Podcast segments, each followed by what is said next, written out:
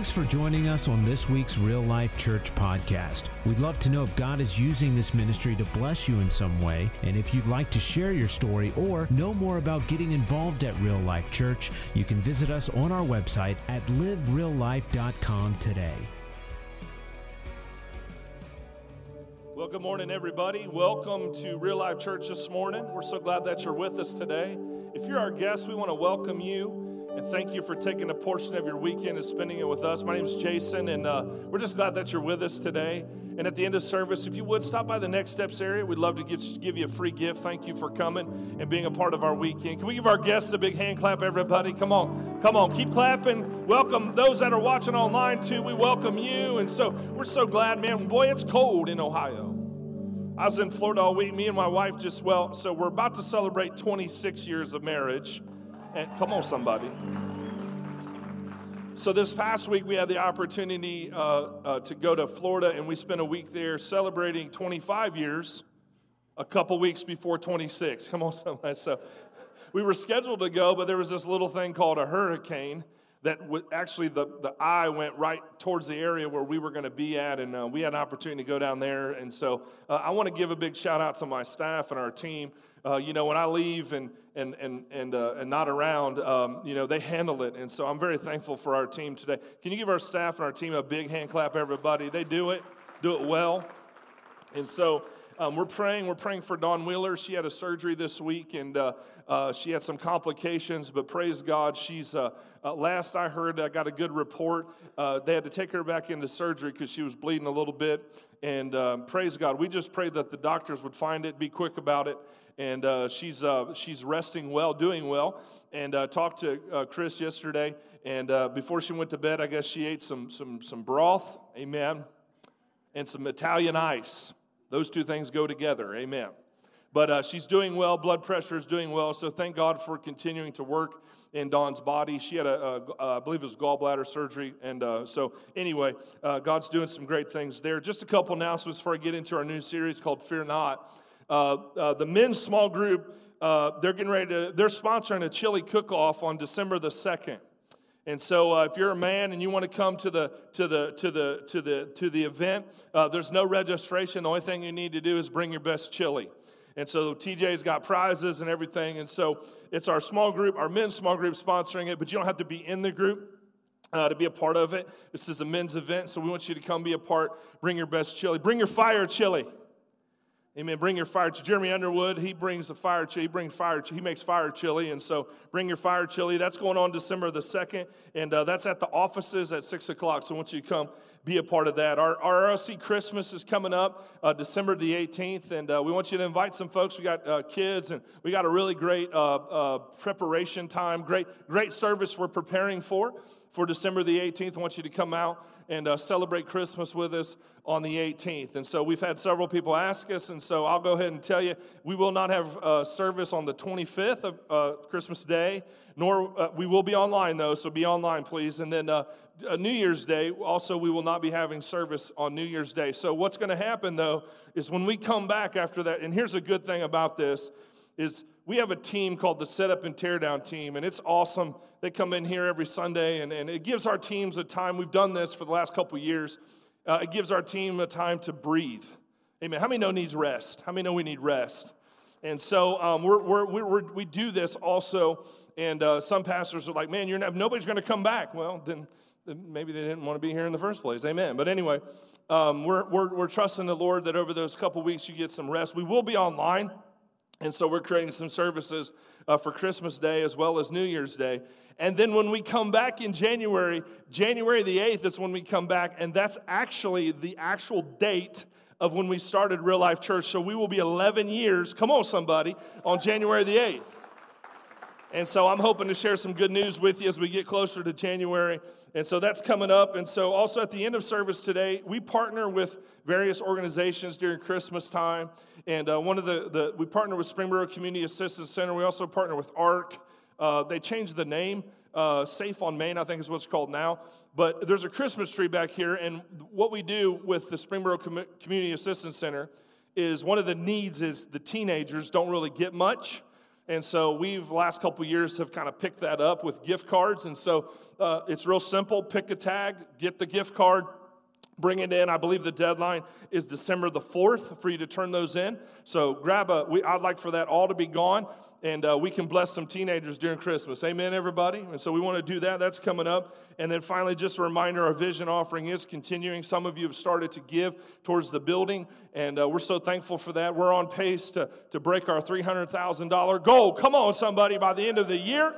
And so praise the Lord for that. I will give updates as we go. And so that's all I got for you this morning. Have a great day. Thanks for coming to church.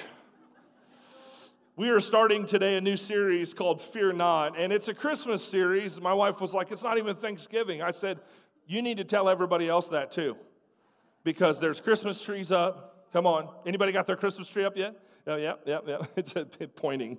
Uh, Christmas trees are up. Um, you know, Christmas music, which play, I feel like it plays just six months out of the year. Anyway, Christmas Christmas music's going on. Uh, people starting to decorate, and so I went ahead and I wanted I wanted to frame this series over the next couple weeks leading into our Christmas weekend. And uh, I started to as I started to study uh, concerning uh, Christmas, and you know, as a pastor, uh, there's only so many ways you can preach Christmas. Come on, somebody. And uh, but I, I started to read through the scripture and the Christmas story, and I found a theme in this in the Christmas story and it's this, this terminology, fear not. And uh, as I begin to study, I found four characters within the Christmas story. Some you may not, not even know of, but I found four characters in the Christmas story that an angel of the Lord came to these certain people and said, Fear not. And so I'm going to take uh, the next four weeks and I'm going to take each character for each week and I'm going to break down this concept of fear not. You know, because fear happens when we put our faith in the wrong things. You know, we're living in a culture and a time today where fear is very, prevalent. Uh, you know, we went through a pandemic in uh, 2020, and, uh, you know, uh, just the, the economic status of the world. You see on the news like wars and rumors of wars and uh, all that stuff that's going on in the earth today. And a lot of times it can create fear. Some of you, it's just uh, maybe financial fears that you have. Maybe you have relational fears in your life. Fear shows up in so many ways, but a lot of times what happens is we put faith in the wrong things, is why, we create, why fear is created in our life. You know, fear is faith in the enemy. Faith is faith in God. And so I'm hoping over the next couple weeks, by, by looking at these characters, that you can put yourself in the story. I want you to put yourself in the story because when we all deal with certain fears in our life, fear, fear is what keeps us from trusting God. It, it, it, it creates in us uh, this paralyzing feeling, and, it's, it, and we don't step into the plan that God has for our lives. And so I'm hoping over the next couple weeks, God would ignite something in your heart that God did not create you for fear. He didn't create you for fear just like He didn't create you for isolation. So if you've been watching online, we're very thankful that you're online, but come join us. Come on, man, we want to hug your neck. Come on, somebody. Come on, we, we want you to come back to church. There's something about being a part of the body of Christ. And so I, I want to encourage you today, be open with what the Lord wants to speak to you over the next couple weeks. And so, you know, I love kids, and kids, when it comes to Christmas, they start talking about Christmas and and uh, uh, you know they get they get excited knowing Christmas is coming. I mean, most kids do at least. And uh, you start putting up the Christmas tree, and, and uh, you know you start talking about a Christmas list, and and and, and all that what you want for Christmas, and all those sorts of things. And and I heard this story of this little girl. She went to sit on the, uh, Santa's lap, and as she was at the mall, she, she went up to Santa's lap like, like normally would, and Santa, Santa looked at her and said, uh, uh, what, what would you like for Christmas this year? And the little girl kind of looked, looked at him puzzled and responded with, You didn't get my email. Come on, somebody. the point is this is I, I, think it's, I think it's funny how kids live in this place of expectation. Adults sometimes, some of you woke up not even realizing that Christmas is a couple weeks away. You know, some people like, uh, sometimes we just, we're, we're, in the hustle and the bustle, and, and you're like, oh, Christmas is about to happen. And, and we start to freak out about Christmas. And, and here's what I want you to understand this morning is this we always have the promise of the certainty that Christmas morning is coming. We have the promise of it. You know, kids, they're excited because they know Christmas is coming. Christmas, is, uh, Christmas morning is going to happen. There's this anticipation in their life. And what we have to understand is that the dynamic of this is we tell them Christmas is coming, but there is a waiting period between knowing Christmas is coming and Christmas actually happening. And, and I think a lot of times that we, we miss the idea in the Christmas story is this is that the dynamic of waiting and waiting is the very dynamic of the Christmas story. Do you realize that for centuries and generations, people got up every single day, not just waiting on Christmas, but there's a group of people for generation after generation after generation who waited for the Messiah every single day.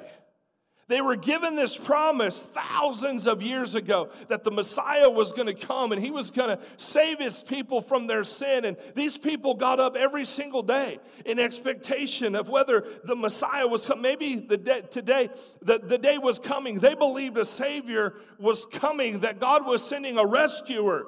They believed that God was sending somebody that would free his people. But think about the generations that came and went never seeing the reality of that promise. And, and what we have to understand is, unlike the certainty of Christmas we have, these people lived in the unknown of when will this thing really happen? It went on for generation after generation, and, and 99% of the people waiting for this promise died before getting to experience the fulfillment of that promise. Let me ask you a question. What if what you've been promised doesn't happen in your lifetime? Well, Pastor, don't you think God wants to do? Well, no, wait a minute. What if it doesn't happen in your lifetime, but it may happen in your kid's lifetime? Here's the question Are you still willing to wait for it? See, a lot of times we think, well, we're striving and, and, and, and, and we're living our lives a certain way. These people got up every day and they weren't guaranteed that today was the day the Messiah was coming. They prayed, they waited, they stayed faithful. Some people bailed. They rolled out like, hey, this ain't ever gonna happen. I wonder how many of us live our lives this way. We live our lives in a way where we bail from a promise because we don't see it in our lifetime or in our timetable. I think the toughest thing for Christians in the earth today is waiting for the fulfillment of something they're believing for. And if it doesn't happen within our window, then all of a sudden we bail on God and be like, that promise must have never been true in the first place. See, there was always this group of people who woke up hopeful that this could be the day that the Messiah shows up. Here's what you have to understand between the book of Malachi and the book of Matthew is 400 years of silence. The Bible calls this this is 400 years where God didn't say a word. But those group of people were still getting up for 400 years expecting a Messiah to come on the scene. In other words, what God's trying to communicate to us through his word is this is that perseverance is a requirement to be a Christ follower. I know a lot of times we, we come and, and people come and they say, Well, I want to follow Jesus, and they think everything's just going to work, it's just going to be perfect. Right? It says, I'm going to get Jesus in my heart, and it's just going to be perfect. Can I give you good, bad news? It's going to be perfect, but it's also going to be bad. Like, when I gave my heart to Christ, it wasn't like, oh, great, I'm a Christian now. Everything is wonderful. No, what happens is, is there can be an all-out assault against your life. Because you made a decision to follow Jesus. These people, through 400 years of silent years, but they got up every day hopeful. We all have waiting seasons. We all have seasons in life where we have silent seasons. We have seasons of God, where are you kind of seasons. We've all had these types of seasons. It's like, it's like God is quiet and uninterested in what we're going through. We've all been there. We've all experienced it at some level. That that that waiting seasons and here's the here's the thing with waiting seasons is waiting seasons can be gripped with fear. And the reason they can be gripped with fear is because we may find ourselves believing, what if this dream or this promise never happens? What if I'm believing for something that never takes place in my lifetime? See, God in His Word wants to encourage us because if you feel this way today, I want you to listen. The Christmas story, the, the story of these people are going to be something that's going to grab your heart. And I want to introduce you to the first character that we're going to talk about in the Christmas story that some of you may not even, that we don't even really talk about in the Christmas story and his name is Zechariah. Luke chapter, 5, Luke chapter 1, verse 5 through 7 says this.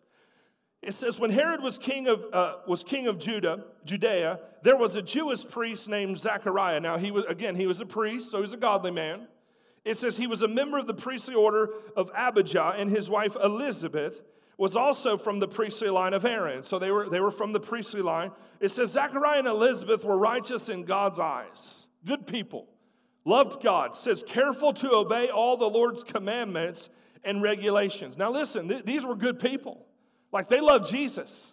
They, they, were, they were people that, that, that loved the Lord. They were of a, a, a high level of religious line of priest, and they were, they were, they were, they were in the priestly line. And, and these were, they were people that obeyed the commandments of the Lord. And it says they were righteous in God's eyes. And it said this they had no children because Elizabeth was unable to conceive, and they were both very old. Now, you think about this passage for just a minute with Zechariah and Elizabeth, is that they were following God. They were, they were righteous. They were of the priestly line. You would think, hey, our, predit- our, our, our who we are and where we've come from and, and how we live our lives, God, why don't you do this certain thing for us? in our lives. And sometimes what we have to understand is delays and waiting seasons can create disappointment, it can create letdowns. Because listen, we see the immediate in our life. We want the immediate. We, we want that roll up to Jesus window. Give, hey, I take a number one. Can you supersize that bad boy? Come on, somebody. And we want to roll out with Jesus that way. This has created a weak church in America. Here's what I mean by that is because when it doesn't go our way and we have to persevere through a little stuff and we have to wait on some things and we have to we have to keep fighting for something. The Bible says that we fight the fight of faith. The, fa- the faith life is a fight. It is a war. God talks to us that we are soldiers in his army. He's not talking about a group of people that's just kind of secluded and isolated away. Don't ever get around anybody that may mess up our Christian bubble. No, what God's trying to communicate to us is that, that the weakness that we're experiencing, listen, I heard somebody say it like this, is that COVID basically drained the lake and we could see the deficiencies. We could see the deficiencies in our life right? This thing came and hit our lives. You're like, why are you still talking about COVID? Because it's something that was a revealer. It was, it was, a, it was a revealer. You know, even to the point, look, look, look I'm going to say, uh, some of you, listen, you got to be careful now. Look, some of you, because you're, you're um, uh, I'm, I'm treading on thin ice right here. Let me say it in love. In Jesus' name, amen. Here's what I hear, here's kind of how I want to put it. Is some of you, um, your political party, that's all I'll say, didn't get to the place where you thought it should be. But you have to be very careful. You can't replace Jesus with the political party. Now, you need to vote your values. You need to look at the candidates, you need to vote your values, make a sound decision, you need to pray. I absolutely agree with it. But you're not supposed to exalt man. Bible says you shall have no other God before me. I don't know why I'm talking about this. Maybe I'm getting you ready for something. I remember when COVID broke out, God gave me a word, behold. Right before it broke out in 2020, God gave me a word in 2019, and it was behold. I preached it on a Sunday. I said things on, uh, in 2019 at the end of the year with this word behold of what we were getting ready to come into in 2020. All I'm trying to tell you is make sure Jesus is in the right spot, and that's number one. Amen? He's number one. Put him there, keep him there. But what we have to understand is that God, God wants us to be a church that waits, but waits in faith, waits in perseverance. And this is what happened in this, in this passage with, with the idea of Zechariah and Elizabeth. Now I'm going to read verse 8. It says in Luke 1, verse 8, it says, One day Zechariah was serving God in the temple. Now, he had these disappointments. They, they couldn't have kids. But notice what he didn't do. He didn't turn his back on the Lord. It says he started to serve God in the temple, for his order was on duty that week, as was the custom of the priest who was chosen by lot to enter the sanctuary of the Lord and burn incense. While the incense was being burned, a great crowd stood outside praying. And while Zechariah was in the sanctuary, an angel of the Lord appeared to him, standing in the right of the incense altar. Zechariah was shaken and overwhelmed with fear when he saw him. But verse 13 says this But the angel said unto him, Fear not. See, this was the terminology that angels would use in the Christmas story. Now, how many know you would probably be terrified if a nine foot, eight foot angel showed up in your bedroom tonight? Right? You would be like, uh, and the angel would have to say, Fear not. And like, Okay, I'm trying. You're big and furry. You know what I mean? Like, you're, you're, you're a big guy right? And so the, the angel of the Lord said to him, Fear not. And I think there's something within this text that we have to understand fear breeds more fear. Fear breeds more fear. I heard Mark Twain say it. I've been through some terrible times in my life, a few of which actually happened. Fear breeds more fear. Fear clouds our judgment. Fear comes in and it starts to grip our judgment on how we're supposed to make decisions, and fear redirects our energy. We start putting our energy in the wrong spot when fear is present. And God wants to communicate to us fear not. In Luke chapter 1, I'll keep reading verse 13 through 20 says, God has heard your prayer. This is what the angel of the Lord came to tell Zechariah. He came to tell him that God has heard your prayer. Your wife Elizabeth will give you a son, and you are to name him John. These are John the Baptist's parents. It says, You will have great joy and gladness. Many will rejoice at his birth, for he will be great in the eyes of the Lord. He must never touch wine or other alcoholic drinks. He must be, he will be filled with the Spirit even before his birth. And he will turn many Israelites to the Lord their God. He will be a man with the spirit and power of Elijah. He will prepare the people for the coming of the Lord. He was the first forerunner. He was the first guy to introduce Jesus to the planet, this guy named John. And then he says this he says, and um, uh, he will turn the hearts of the fathers to their children, and he will cause those who are rebellious to accept the wisdom of the godly. Zechariah said to the angel, How can I be sure this will happen? How many of us do that?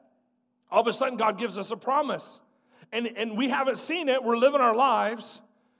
And in this case, they couldn't have kids. God gives them a promise, and then this is, this is what we do, right? We want the details. This is what we do. How can I be sure that this will happen? I'm an old man now, and my wife is also well along in years. I love how he didn't call his wife old. He said she's just well along in years. In other words, how are we going to have children? We're old. Come on, somebody.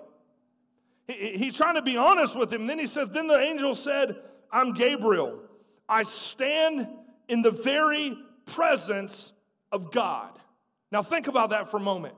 God was turning his fear and he was saying, Get your eyes off your fear and your concern, how this is going to happen, and realize that I've been sent from the very presence of God. Then he says this It was he who sent me. It was He that gave me the promise to deliver to you. Now, the Bible tells us that God neither sleeps nor slumbers. It says that God is not a liar. And so He brought a promise through His angel Gabriel and brings this promise to, to uh, Zechariah and Elizabeth.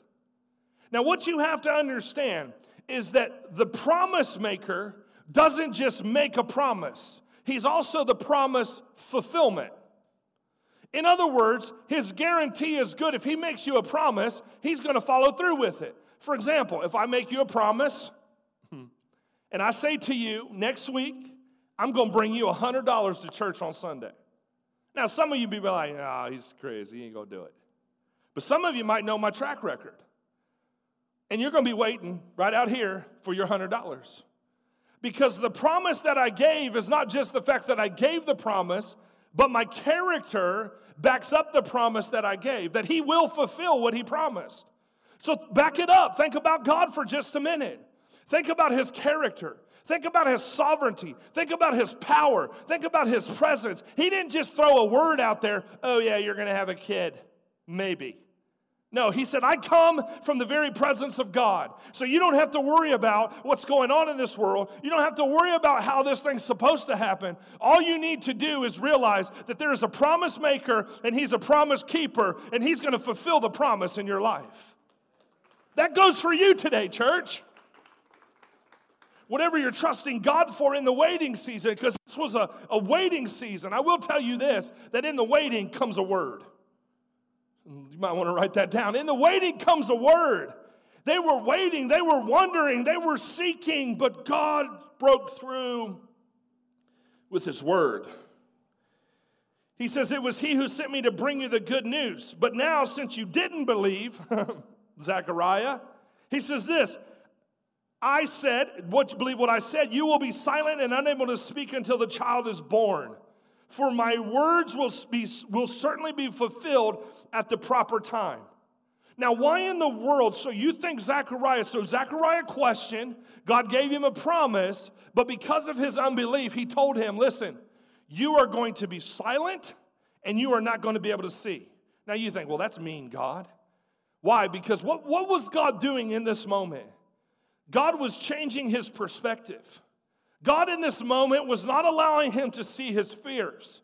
God in this moment was bringing him to this place where he's shutting off his fears. And why did he cause him not to speak? Because words are powerful. He would have messed up his miracle with his mouth. He would have been like, Oh, this ain't really going to happen, Elizabeth. I want you to know I was down at the temple today and Gabriel showed up. Yeah, angel came, seen me. You know, I told him that our, we're old and our plumbing doesn't work, so we can't have kids. Amen. And so uh, I just want you to know that he gave us a promise that we're going to have a kid, and his name's John. He's not to drink, be an alcoholic. Amen. You know, and, and, and, and, and that's kind of like that demeanor. Because he would have spoke against his promise, and his promise wouldn't have been fulfilled. I think some of us have to realize something that in the waiting, you got to watch your words. If you don't watch your words, you're going to cancel out the promise that God has for your life. Death and life are in the power of the tongue. Proverbs 29 death and life are in the power of the tongue. Luke 1 21 through 27, it says this. Meanwhile, the people were waiting for Zechariah to come out of the sanctuary. They were waiting, to see what was going to happen, wondering why he was taking so long. And when they finally come, he did come out, he couldn't speak to them.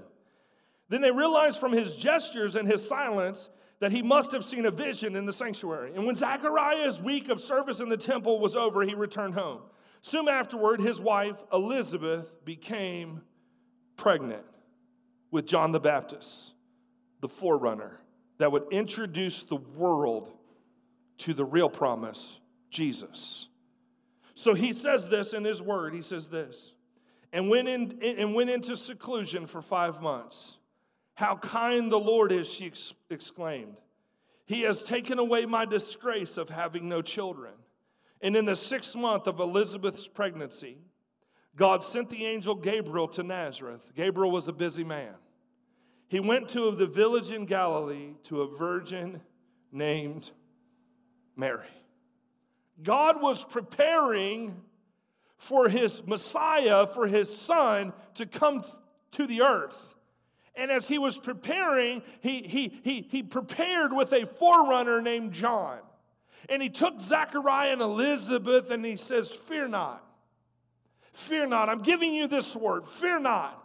And today, church, I don't know what you're dealing with or what you're concerned with today, but here's my word to you Fear not. The word and the promise that God has given you for your life, for our church, for our community, for our region, for our city, and for our state, and for our nation is a promise from Him. And that promise is in His word. It's not something that you just make up, it's not something that you mentally assent to. It's in His word. And His word is good. His word is true, and every man a liar. His word is powerful and sharper than any two edged sword. You can take His word to the bank, and His word will will work if you work the word. Amen. In the waiting, work the word, stand on the word, watch your words in the waiting. So, how do we respond? How do we respond when a promise or a dream is delayed? Or how do we respond when what we thought was supposed to happen didn't happen? How do we respond? I really believe that the Lord gave me this statement. You can write it down. The true test of whether your relationship with God is authentic or not is what your response is in the waiting periods of life. It's not when everything's going right. Authenticity doesn't happen when you're getting everything you want. Authenticity happens when you have to wait. You ever taken your child to the store? And you take your kid to the store, right? He's a little angel. And he's going to the store all nice and wonderful. And there they are. And you get to the toy section. And they're like, I want that. And when you say no, what happens? Like he went from really nice to a demon in 10 seconds. But what we don't understand is as adults, we do the same thing. It just doesn't show up with, it shows up in manipulation it shows up in, in, in control. It shows up in gossip. It shows up in strife. It shows up in giving up. These are the ways it shows up in our life. We pout before God. Well, God, you didn't do it my way, so by God, I don't know. By God, by you, by, it, by God, is going to? God, uh, uh, Listen to me for just a second. Why does the God of the universe have to consult you about the plan that He orchestrated for your life? Last time I checked, unless you're humanistic and humanism and you live that way and you're your God, then yeah, you should consult yourself if you worship self. But if you don't worship self and you worship God, then the perspective has to come from Him. It doesn't come from you. It doesn't come from the way we just like it and make us feel good. No, it doesn't come from there. It comes from Him. So, what do we do? Number one, keep on praying. What do we do in the season of waiting, like Elizabeth and Zechariah? What do we do with the waiting seasons of life, like the people for generations and generations that waited? Keep on praying. 1 John chapter 5, verse 14 and 15 says this, and this is the confidence this is some extra stuff for you. This is the confidence that we have towards Him that if we ask anything according to His will, He hears us. And if we know that He hears us in whatever we ask, we know that we have the request that we have asked of Him. Notice what He says this is the confidence that we have toward Him that if we ask anything according to His will, His will is His word, not your want, His will. He says, and a lot of times we're asking our wants well, God will give me the desires of my heart. Yeah, I believe that. As long as your desires are His desires. I believe that. As long as your desires are His desires. As long as the origination of your desire is not self, but Him. He says we can have confidence that when we pray, that when we ask, because notice what He says, if we ask. If is a contingency word that if we do something, then God will do something. It's not God's just going to do something, it's if we ask, if we ask, we give permission to through our asking for God to move. You mean I got to give permission to God for God to move? Yes, you got the authority on the earth.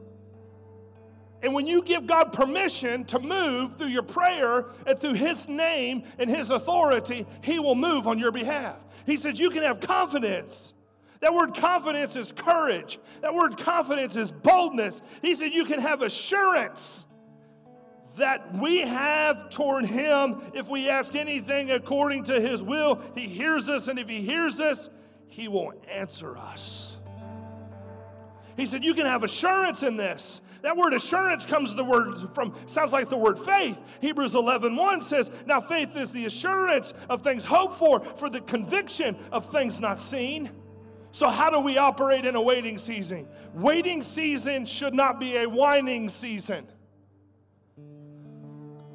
A waiting season should be a prayer season should be hey, baby, I know I don't have it quite yet, but I'm going to keep on praying because I got confidence and assurance that He that begun a good work in me will achieve it until the day of Jesus Christ. So I come boldly with courage and transformation before my Father, and I ask Him according to His will, and all of a sudden He begins to respond in the waiting season. There is a ultimate promise that you're believing for, but listen to me. Don't try to get out of the waiting season. The waiting season is a, about extracting things out of you that will divert the promise when it comes to fulfillment. Here's what I mean by that you will mess it up. If the promise happens and you didn't take the waiting season seriously, where you allowed God to pull the things out of you that would disrupt the promise when it is fulfilled. It's kind of like hitting the lottery. Amen. Somebody hits the lottery. Woo, hit the lottery. Right? But you didn't know how to manage money. And all of a sudden, because you didn't manage money, now you lost all the money that you got from the lottery. It's proven. People do this all the time. It's proven. You hit the lottery, within the next year or two, the money's gone. You didn't know how to manage it your, your, you know, your ambitions, right? This is what God's trying to communicate to us. He's trying to say that there is something happening in the waiting season, and our posture should be Matthew 7 7. Keep on asking and you will receive what you ask for. Keep on seeking and you will find. Keep on knocking and the door will be open to you. Church, in the season where it feels like it's delayed, in the season where it feels like it's gripped with fear, keep on praying, keep on asking, keep on seeking, and keep on knocking, and God will respond.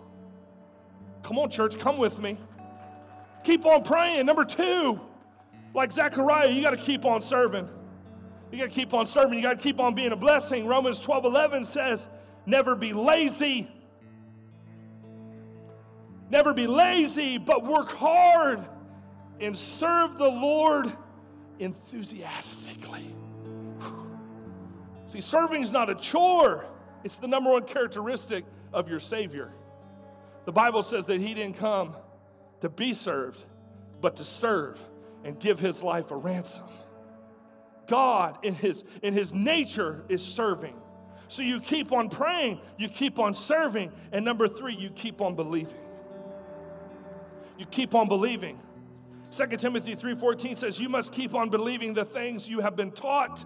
You know they are true. Never let fear define your faith.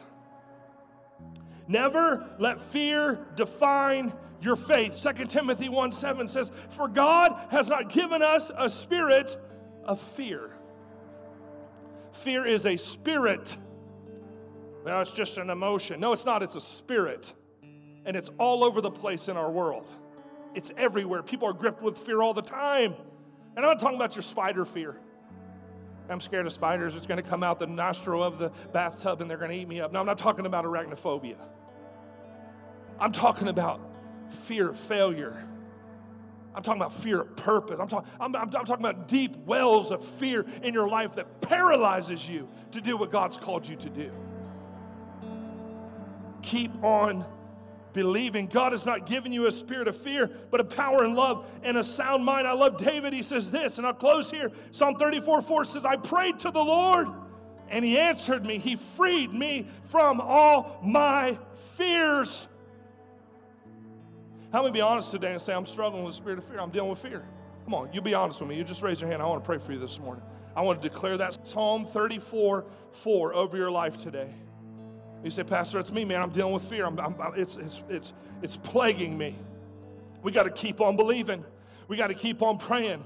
We got to keep on serving. And listen to me, I had a vision a long time ago about, uh, and I'm just going to share this with you in closing. I didn't plan on sharing this, but it just popped up in my heart, in my face, here in my mind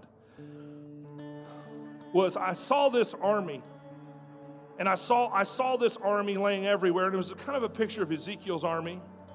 And I will never forget, I was a youth pastor at the time when I saw this, and it just kind of came up to me just now. And so I, maybe it's for today. And so I saw this, uh, this army of people, and they were just, they were, they looked like they had been defeated. And uh, they, their, their, um, their, their army, their gear, their, their clothing, their, their faces, like, like they were, they looked dirty, they were in dirt, and they had holes all in their clothes, and, and they looked defeated. And I, I remember asking the Lord, like I saw thousands and thousands of people, what looked like an army at one time, that had tenacity and fight and grit. And I remember, I remember asking the Lord, I said, Lord, what is this? What, what is this picture? And the Lord said, This is my church. He, sa- he said, they've been, they've been, they, they have, the, the fight's been taken out of them. They, they- they feel like they've been battled and bruised and, and, and broken in this, this season. And I said, Lord, what do you, what, what, why, why are you showing me- me this? And he said, I'm getting ready to cause a fresh wind to come to my church.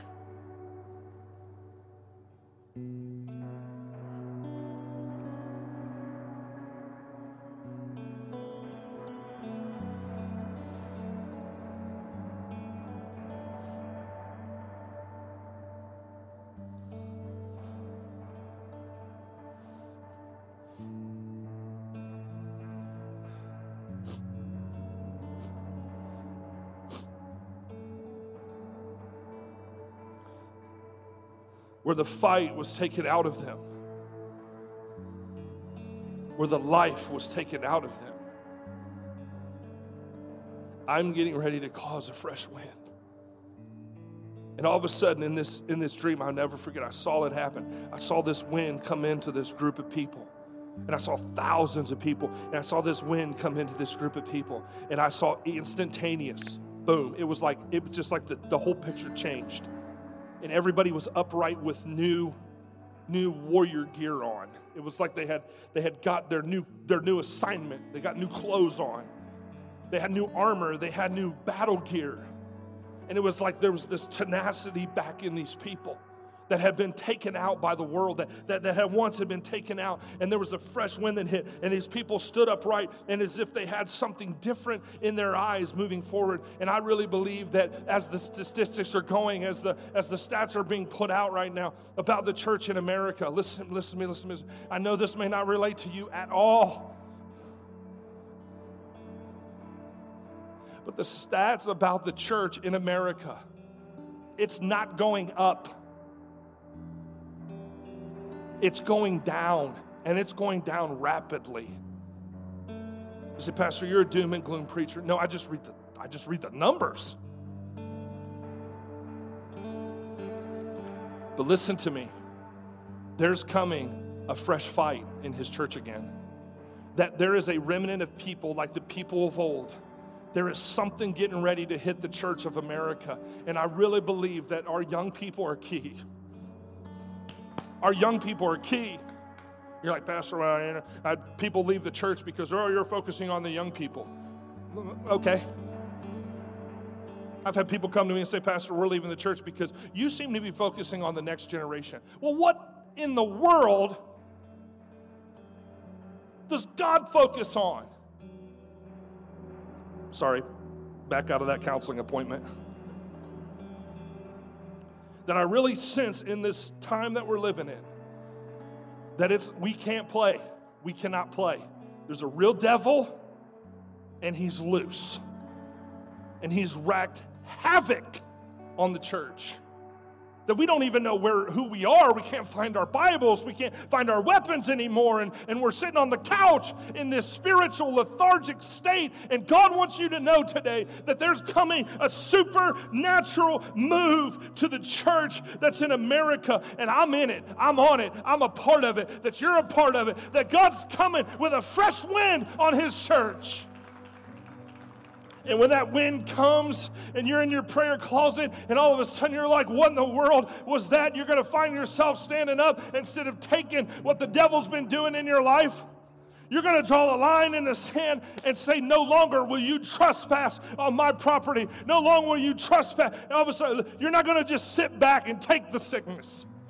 You're not just going to sit back and take the problem. You're not just going to sit back and take the issue. You're going to draw a line in the sand, and the fight will get back in your eyes. And you will have a word from God, and God will speak through you to the enemies of the day, and you will chop its head off. You, the church is rising in this season with a fresh word from heaven that's being trans that's being deposited in a remnant of people that in this season that it will not be the words that we speak from our own mouth. It will be a word that comes from the very throne of god where we lay down our agendas to fight an enemy that's trying to take over our nation that's trying to take over our country that's trying to wipe out another generation of kids. And by god on my watch i will not sit back and i will not sit idle. I will press forward and i'm trusting that we're all going this direction together.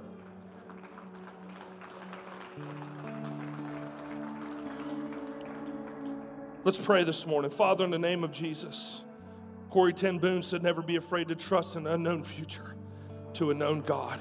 Father, in the name of Jesus, whew, can we just stand? Stand where you are this morning. Just kind of, I want you to stand. I know this is weird if you're a guest, you don't have to grab a hand, but I want you to grab a hand close by.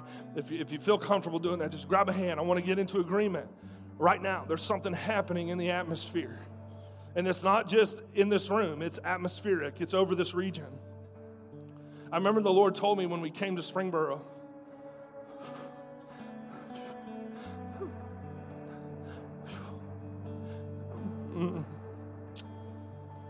The number one devil we'd fight would be religious devils.